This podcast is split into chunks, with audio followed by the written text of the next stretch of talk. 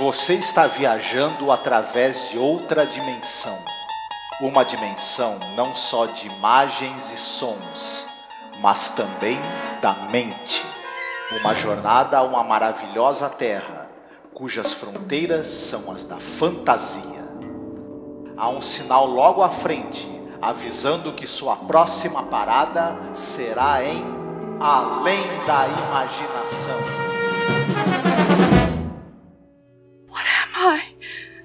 Please tell me what I am. It doesn't make any difference.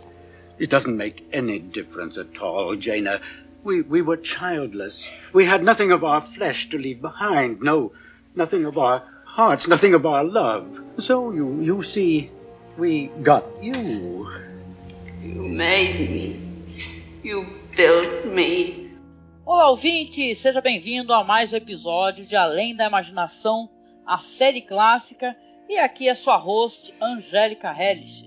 E aqui é o Marcos. E aí, Marcos, hoje falaremos então do episódio número quarenta e quatro, né, que seria o oitavo episódio, né, da segunda temporada, episódio chamado The Lateness of the Hour, que seria a tradução O Atrasado da Hora, né? Bom, nesse episódio nós vamos ter novamente uma atriz que nós gostamos pra caramba, que é a Ingrid Stevens, de um dos episódios mais é, conhecidos e fabulosos Além da Imaginação, que é The Hitch-Hiker, ou The Hitch-Hiker. Isso, exatamente. Ela está de volta nesse episódio agora. Está de volta nesse episódio, que, detalhe, né, é, é a série, como a gente estava falando, enfrentando problemas de cortes orçamentários, então vai ter uma, uma questão também do, do formato do, que foi feita a gravação, o estilo da gravação, que tem um tom assim que mesmo...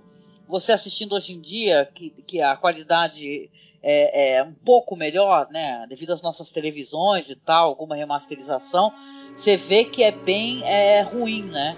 Assim, a, não, não sobreviveu muito bem ao tempo, né? Uma, a imagem tá bem meio com... como se tivesse meio embranquecida, né? E tal, né? Como é que foi essa situação da questão da, da captação? Pois é, por uma razão de uma tentativa de baixar custos, porque os episódios eram gravados em película, isso tinha um custo fixo mais ou menos alto, até porque as, as exigências de padrão de qualidade ali que o Rod Serling tinha e o diretor de fotografia, o George Clemens e outros, eram muito altas, né? Então resolveram tentar, para baixar o custo na segunda temporada, fazer a captação em videotape. Ela trazia alguns problemas. Primeiro, que você não podia ter externa. Tinha que ser tudo gravado num ambiente fechado, primeira, né, das, das grandes é, limitações, e você não tinha um diretor de fotografia, porque os episódios que eram é, gravados em videotape, eles dispensaram o diretor de fotografia, ficava um técnico operando a, a máquina, o aparelho de captação ali ao lado do diretor, e aí eles não, precis, não, não precisaram, né, não usaram o diretor de fotografia. Isso também provavelmente vai influir na qualidade mesmo do movimento de câmera e tudo mais, né? Por outro lado, afetava muito a qualidade e até a possibilidade de, de tipo de história que você, você tinha que adaptar, o tipo de história que você ia contar, tinha que adaptar o roteiro aos, é, às limitações desse método. Foram, foram poucos episódios da, da série, não sei se foram seis ao todo que foram gravados nesse formato. E foram seis. Seis. Inclusive, o diretor desse episódio, Jack Smight, ele vai gravar mais dois episódios também no formato videotape. E, enfim. Pois é, então, mas você vê que realmente não, passagem do tempo não fez bem ao episódio, né? Não, desculpa, eu ia só, esqueci só de, de citar que eu, eu, não, eu não, não tenho conhecimento técnico, mas pelo jeito, até a própria é, remasterização posterior se torna mais difícil, né? Porque você tem os outros remasterizados e esse não, né? Por exemplo. Não, eu acho que isso inclusive trouxe, trouxe algumas limitações, é, até para a própria movimentação de câmera, né? Até porque é um espaço menor, né? Apesar que a gente já teve episódios, por exemplo, como aquele lá do homem, é, um homem no quarto lá de quatro dólares, que é um ambiente fechado, tudo acontece naquele quarto, mas a movimentação de câmera e tal acaba deixando muito mais dinâmico, né? Esse episódio, por algum motivo, eu acho que ele falha em vários sentidos, assim. Apesar de não ser um episódio ruim, você entende?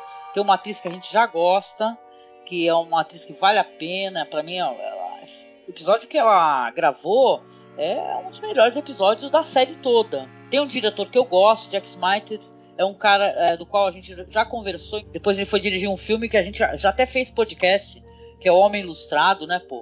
Uhum. Ele é maravilhoso, eu gosto pra caramba de, tanto da história quanto do filme. É, a Ingrid Stevens, né? Eu não sabia disso, né? Ela é uma atriz é, que acabou não tendo uma carreira muito longeva, porque ela também acabou é, se suicidando, né? Eu não sabia disso, aos trinta e cinco anos de idade a, a atriz. Então é, putz, eu não sabia disso mesmo, fiquei chateada. Ela é sueca de nascimento e acabou realmente bem jovem cometendo suicídio. Putz, né? Pois é. Mas a gente tem aí alguns episódios que, que tem a participação dela. Esse episódio eu até acho que a Ingrid Stevens, ela... Eu vou, claro, a gente vai falar um pouco mais sobre isso, mas eu acho até que ela, que ela superatua, sabe, um episódio que ele, uhum. que ele é um muito mais... É, ele tem uma coisa de ser mais minimalista, por algum motivo, até pelo jeito uhum. como ele foi filmado e tal. A história que acaba sendo um pouco previsível, né? Porque é, é né, impossível você não matar a charada antes, né? Não sim. quer dizer que seja ruim, né? Claro. E sim que você consegue realmente prever o que está para acontecer. Ah, só falando assim que tem a participação do John Hoyt fazendo o, o doutor Loren, que é o pai dela. O John Hoyt, esse ator aí, ele participou naquele, no episódio que também é da segunda temporada, é, aquele que tu já até comentou, como é que é? Os Marcianos Reais, Levantem-se. Por favor, levantem-se. Né? Uhum, exatamente. É famoso esse episódio. Sim, ele é um cara, assim, figura fácil da televisão americana, esteve nos teatros filmados, ele teve também vários episódios de séries que passaram no Brasil, como, por exemplo... Guerra, Sombra e Água Fresca, né? Ele tá numa, numa pontinha no filme do Roger Corman, o, o Homem com Olhos de Raio-X, que eu adoro. Ah, é um, muito bom esse filme. É um cara de longa, assim, carreira na, na televisão e um excelente ator e que tinha um rosto muito interessante. É, ele chama muita atenção, esse, principalmente o olhar dele, né? Um, um olhar, assim, muito enigmático e muito perscrutador, eu diria. É, também tem a Irene Tedrow, pronto aí. Ela faz a senhora Loren, né, a, a mãe da personagem, a Jana.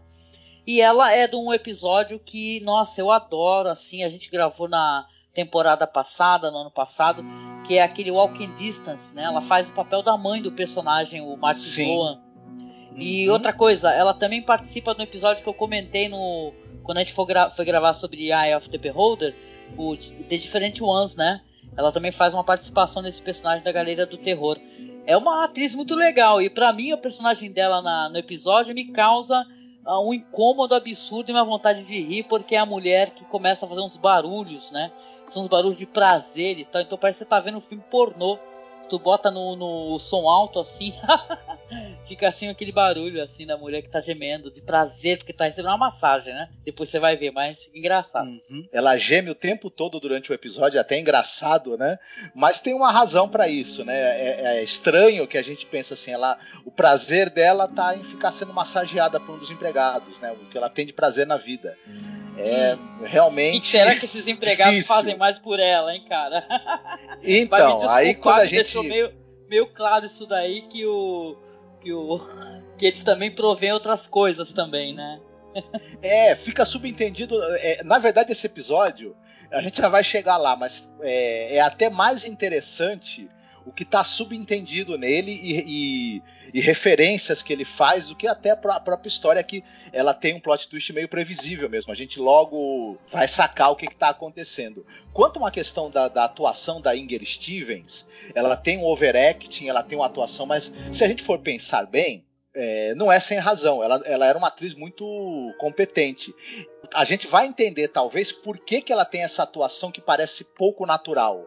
Tem um motivo, não é uma, não é uma falha dela. Ela tentou dar uma construção para esse personagem que tem a ver com a história. Depois a gente pensando sobre isso, a gente chega a essa conclusão. É, eu acho que as críticas é, a esse episódio são tanto quanto injustas, né? Colocando lá para baixo, assim, como se não tivesse nenhum valor. Eu acho que realmente sim tem valor, até porque se você vai é, refletir sobre coisas é, que vieram posteriormente, né? Então... Vale a pena a, uhum. gente, a gente refletir essas questões aí. Como é que é a relação do autômato com o ser humano, né? Eu lembro que a gente conversou sobre essa questão em alguns episódios anteriores. Um episódio muito bom, que é aquele The Mighty Casey, que eu lembro uhum. que a gente gostou, que é um episódio meio ruê, assim, a gente se divertiu gravando. E também aquele outro lá do cara que fica sozinho numa... The Lonely. The Lonely, sim, que ele fica sozinho num asteroide, né, é uma prisão perpétua dele. E quão angustiante vai, vai ser, ó, quando ele vai ser, é, ter contato com uma androide, né, e Isso. tal, e como é que ele se relaciona e como os homens entendem essa relação. Coincidentemente, é dirigido pelo mesmo diretor, pelo Jack Smight, o The Lonely. Uhum, verdade. Ah. Nossa, eu gosto pra caramba do The Lonely. Foi, foi um dos primeiros podcasts que a gente gravou, uhum. eu lembro, assim, que a gente começou meio... É, assim, sem ordem, né, de maneira aleatória. Fizemos todos os episódios da primeira temporada, mas a gente fez o que a gente queria. A gente assistia episódio X e tal e mandava ver. Agora a gente tá fazendo tudo na ordem certinha. E isso é bom, cara. Eu acho legal você assistir é, também numa ordem corretinha, porque dá uma... Você vê, por exemplo, questão de produção, né? Apesar que esse negócio que você tá falando, realmente que seis episódios foram gravados assim para contenção de orçamento, você vê nitidamente que são episódios que a qualidade da imagem não tá boa e tal, que apesar de ter roteiros legais, interessantes, né, é, eles não foram também colocados de maneira progressiva, e sim de maneira aleatória. Tanto que eles aparecem no, numa ordem, outra e tal, eles vão pontuando, né? Eu queria falar, aproveitar que a gente tava falando, do, do, é, esse episódio é dirigido pelo Jack Smight, que é um cara que ele já tinha muita experiência na televisão, ele já tinha trabalhado com videotape, antes, com captação em videotape. Então, a, a, além do, do que você já citou, do, do, do Homem Ilustrado, do Uma Sombra Passou por Aqui, ele dirigiu também a Batalha de Midway, Aeroporto setenta e cinco, filmes que passaram bastante na televisão no Brasil. Né? Então, é um velho conhecido aqui da, do público brasileiro. É, esse é a Batalha de Midway, por sinal, eu quero muito assistir, porque teve, uma, teve um remake recentemente. Uhum. Eu queria dar uma assistida nessa versão dele, porque a dele é muito elogiada, diga-se de passagem. Sim, essa nova não é nada elogiada, né, bem? Bom, é isso. E aí, nós vamos lá então para a sinopse do episódio? Certo. Esse episódio, ele está numa casa, numa mansão, na verdade, né? Onde mora uma família formada pelo pai, que é vivido pelo John Hoyt, o nome, ele, ele é o professor Loren, a esposa dele, a senhora Loren, que é vivida pela a Irene Tedrow, e a filha, a Jana, ou Yana, que é vivida pela Ingrid Stevens. É, eles vivem uma vida muito estranha, porque eles vivem fechados ali, nessa casa, com um grupo de empregados que fazem tudo para eles, literalmente tudo, eles não precisam mover uma palha para nada. E, em um determinado momento, a filha, a Jana, ela começa a se revoltar contra os pais, porque eles nunca saem. A gente começa a descobrir pela, pela briga que ela tem com eles, ela vai soltando informações para nós do público que eles não saem nunca, eles não têm vida social nenhuma. E ela também ela fala o seguinte, que o pai na verdade projetou a casa, então ela é uma casa totalmente perfeita, no sentido de que as janelas deixam passar uma quantidade perfeita de luz, a lareira ela, é, ela tem um design que ela consegue concentrar a quantidade perfeita de calor, tudo é perfeito demais, porém eles nunca saem por motivo algum.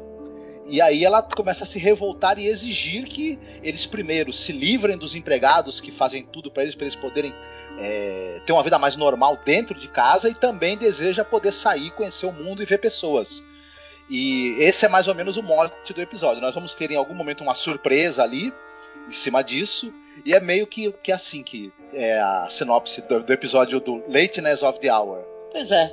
Então, algumas é, informações que o, o personagem do doutor dá, né, o doutor Loren, que esses robôs, eles têm é, inteligência artificial. Com o tempo, eles vão começando a ter é, um raciocínio próprio e tal. Tanto que você vê que conforme a, a menina vai reclamando, e ela vai cada vez mais se irritando, e, e a, a alguns momentos ela já vai... vai tipo, falando assim de maneira grosseira com os robôs, né? Eles também não se comportam passivamente. Eles vão se aproximando, ou eles vão cercando eles a qualquer momento, assim, quando eles veem que tem alguma discussão. Então, eles têm uma inteligência artificial. Então, ou seja, eles estão entendendo o que está sendo falado ali. Eles não são é, tão passivos quanto, né, a gente imaginaria. Eu acho isso intrigante na história, porque você vê assim, pô, se você tá trancado no espaço com o quê? Cinco robôs, não é verdade? É, robô zelador, robô caseiro, robô não sei o que lá, mordomo e tal. E, você, e eles têm inteligência artificial e você tá zoando eles, você deveria ter um pouco de receio, né? É, de Sim. você ficar, né, falando assim que eles podem se voltar contra você. E essa personagem da filha realmente é assim, é uma coisa que meio desagradável, que você fala, pô, que pessoa insuportável, né? Ela começa reclamando de tudo, falando, nossa, essa janela perfeita, essa lareira perfeita, e no fundo o som da mãe gemendo, né? Toda cheia de prazer e tal. Aí uma hora ela fala, pô, para aí com essa massagem aí, não sei o quê. E, e ela toda irritada, e os pais, nossa, o que, que aconteceu, Jana? Por que, que você tá assim? Né? É, vamos, é, é, vamos conversar e tal. E ela dá a entender, inclusive, que ela tá com uma certa, uma certa aflição. Ela quer ter uma, sei lá, conhecer pessoas, conhecer o mundo, quer se relacionar com homens e tal. Mas, de qualquer maneira, essa personagem dela, você vê que ela tá de saco cheio, né? Porque imagina você ter a, todo dia a perfeição. O robô vai falar a mesma coisa pro pai, o pai vai responder do mesmo jeito. Ela fica até repetindo, né? Você vê que os lábios dela estão se movendo. Então uhum. tem uma certa ambição no jeito como a série apresenta o personagem dela, né? Que tá bem é, furioso cada vez mais, né? Tanto que ela ameaça sair. Ela fala, ó, pra mim já deu. Eu não aguento mais viver aqui.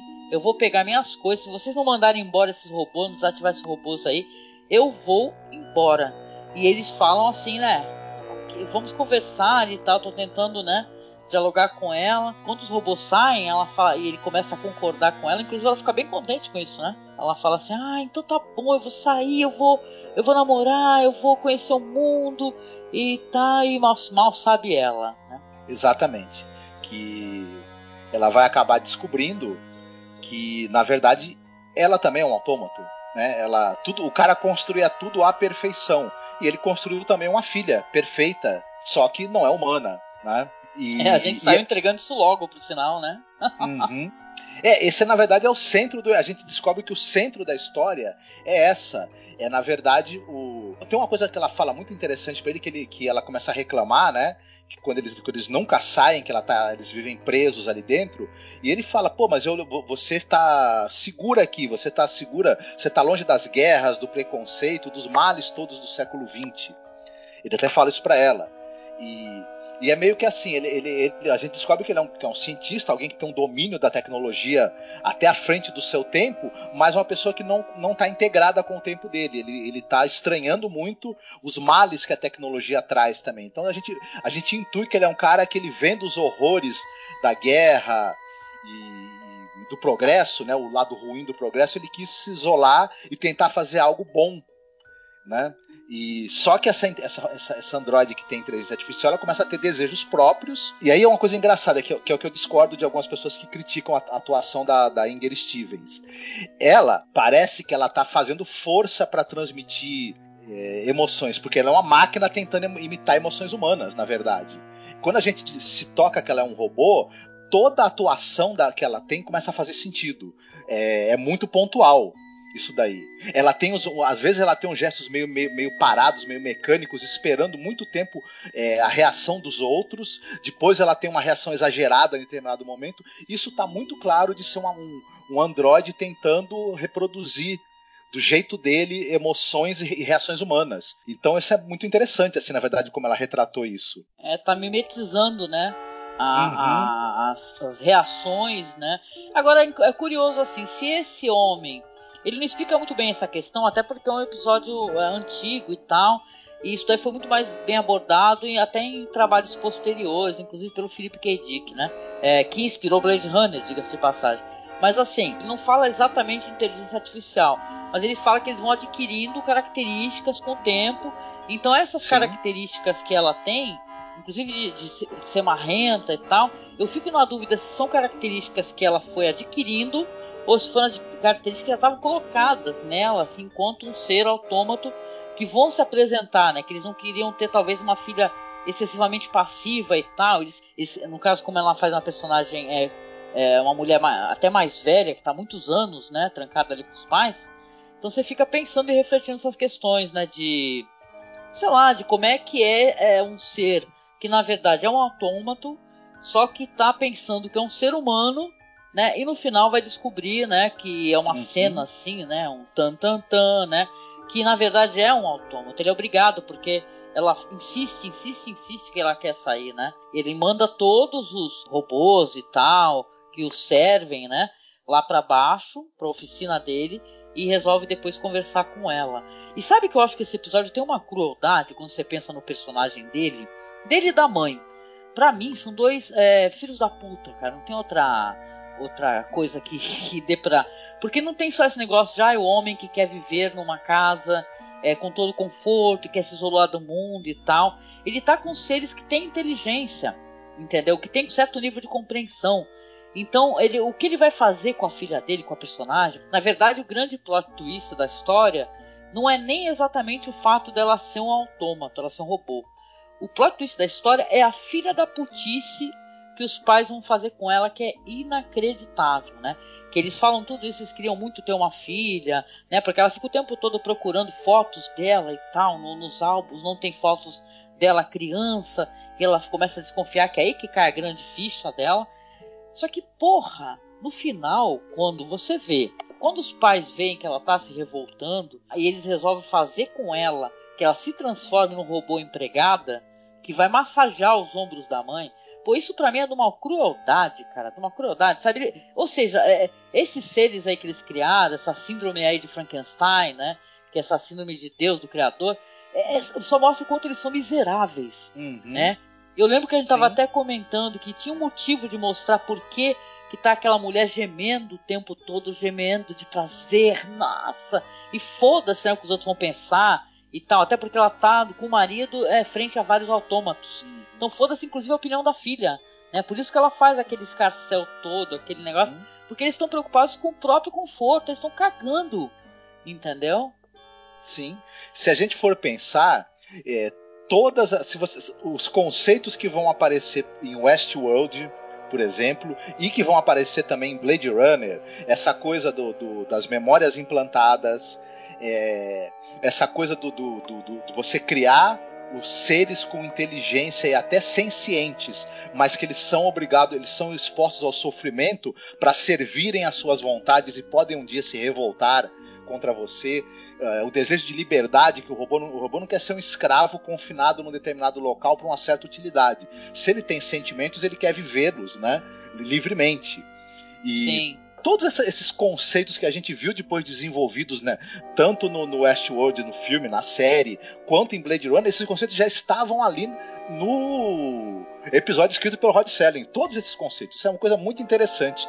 Ele também, é, com certeza, o Rod Serling leu o conto O Homem da Areia do, do Hoffmann, porque, porque no conto do Hoffmann tem essa coisa de um pai que faz uma filha autômata, que é a Olímpia, a personagem, né, do, do, uma das personagens do conto. É, é impossível a gente não lembrar desse conto do, do Ernest Theodor Amadeus Hoffmann quando a gente assiste ao episódio. Então, na verdade, o episódio ele tem uma série de conceitos muito interessantes ali, ali nele, e que acabaram sendo desenvolvidos em outras obras, não talvez diretamente por influência dele, claro, no Hoffmann certamente não, porque o Hoffmann, inclusive, é... do século dezenove, né? Mas possivelmente coisas como Westworld podem, por exemplo, ter tido um, uma inspiração ali nesse episódio, né? É... Sim, concordo muito com você. Realmente, é, é você vê numa série feita para T V esse conceito instigante sobre autômato, o que, que é humano, como é que o humano é, enxerga o autômato como um ser, um ser para ser usado, né? Mas isso para mim é bem legal como o Serling trouxe essa questão. É independente da questão de orçamentária que começa a reduzir. Porque se você assiste Nick of Time e logo em seguida já assiste, assiste esse episódio, você vê nitidamente, né, que existe uma diferença ali. Mas mesmo assim, acho que o pessoal conseguiu tirar leite de pedra, Marcos. Sim, com é certeza. Isso. Pois é. E aí, a gente chega naquela parte do podcast onde a gente recomenda filmes, séries, livros, quadrinhos, sei lá. E aí, você tem alguma coisa para recomendar, querido? Eu citei aí o filme Westworld e o filme Blade Runner. Eu não vou, eu não vou dar esses dois como recomendação, porque são coisas que oh, muita gente já assistiu, né? A série tá aí com temporada nova. O Blade Runner é um filme muito visto, né? Sobretudo por gente que tem interesse em cultura pop, enfim. Mas eu vou, eu vou é, dar a sugestão do livro No Brasil saiu O Castelo Mal Assombrado, são, é uma coletânea de alguns contos do Hoffmann, entre eles está o conto O Homem da Areia, em que você tem essa referência ao cientista que, enfim, que faz uma, uma filha mecânica, uma filha autômata. É um, muito interessante, vale muito a pena ler, foi publicado pelo Círculo do Livro, mas deve ter outras edições. E o, o livro também que deu origem ao filme Blade Runner, que é Os Androides Sonham com Ovelhas Elétricas. Um livro muito interessante, onde muitas dessas temáticas aí relacionadas com é, seres artificiais desenvolvendo é, sentimentos e inteligência e raciocínio e a revolta deles contra seus criadores e etcétera, né? E também um, é, uma, é um mundo do futuro muito curioso, né? Que, que, que vale a pena a gente observar esse... a maneira como o Philip K. Dick imaginava esse futuro, que é um futuro bem sombrio, na verdade. Ah, muito bom.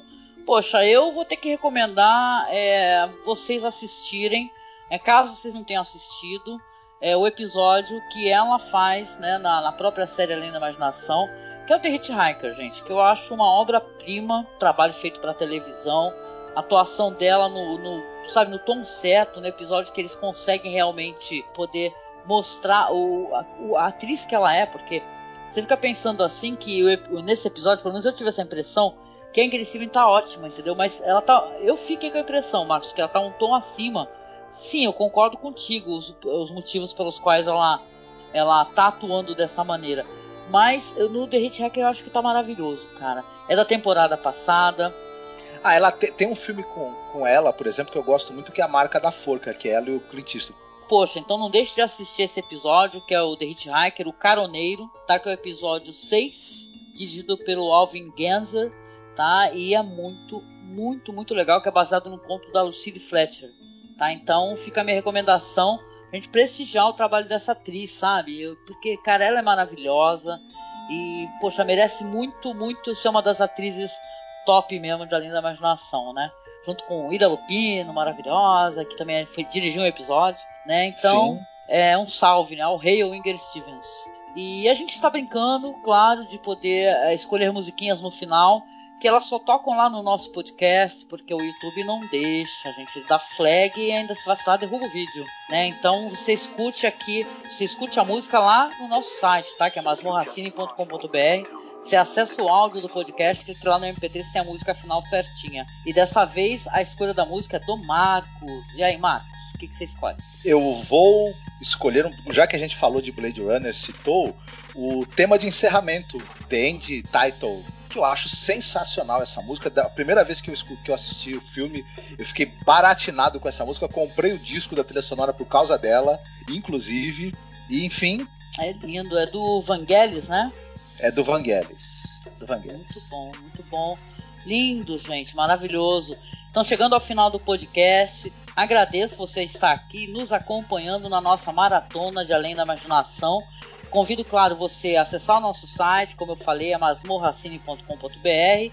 A nossa página no Facebook, dá aquela curtida na nossa página, para também é, dar um up no nosso trabalho, que a gente está fazendo com muito carinho, assim, para todo mundo que é fã da série clássica, tá aqui, arroba MasmorraCine. Tem o nosso grupo também, que é Fãs de Além da Imaginação. Basta você é, solicitar a entrada lá, que a gente autoriza, interagir com a gente, publicar fotos, vídeos, curiosidades. E também, claro, se você puder nos apoiar, não deixe de nos apoiar no Padrim ou no Colabora aí. Os links estão na publicação, com qualquer valor, para que a gente possa manter o nosso trabalho aqui na internet para vocês. E também tem o nosso perfil no Instagram, tá? Que é arroba masmorracine também. E no Twitter, que é arroba masmorra underline cast. Então nós vamos terminar aqui com a belíssima música, que é uma música final de Blade Runner, tocada pelo Vangelis. Só posso dizer o seguinte nesse final: todos esses momentos se perderão no tempo, como lágrimas na chuva. Um abraço e até o próximo podcast. Fiquem bem.